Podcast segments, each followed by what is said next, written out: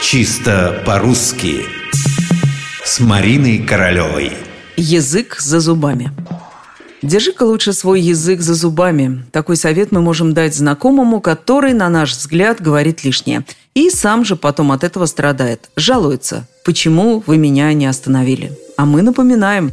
Предупреждали тебя, попридержи язык, а ты не слушал. А вот бабушка говорила как-то длиннее. Она приговаривала, поглядывая на нас неразумных, «Ешь пирог с грибами, а язык держи за зубами». Действительно, совет держать язык за зубами – лишь часть пословицы про пирог с грибами и язык с зубами. А пословицу эту возводят к конкретному историческому анекдоту.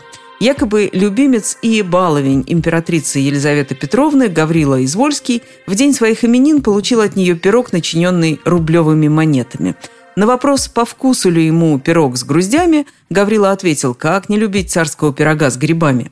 Несмотря на эту милость, да и многие другие, Извольский в какой-то момент проболтался о чем-то важном, и его пытали в Преображенском приказе за невоздержанность на язык. Потом помиловали. И вот тут-то настрадавшийся и внезапно поумневший Гаврила Извольский произнес «Эх, ешь пирог с грибами, а язык держи за зубами».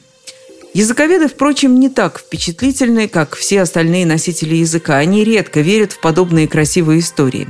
Макиенко, автор словаря фразеологизмы в русской речи, например, сомневается, что пословица взяла начало из этого анекдота. Дело в том, что есть в народном языке и другие пословицы и поговорки, близкие по форме. «Держать язык на привязи», «Ешь калачи да поменьше лопачи», «Губы да зубы – два забора», так что наш фразеологизм про грибы и язык, скорее всего, более древний, а Гаврила Извольский его всего лишь повторил.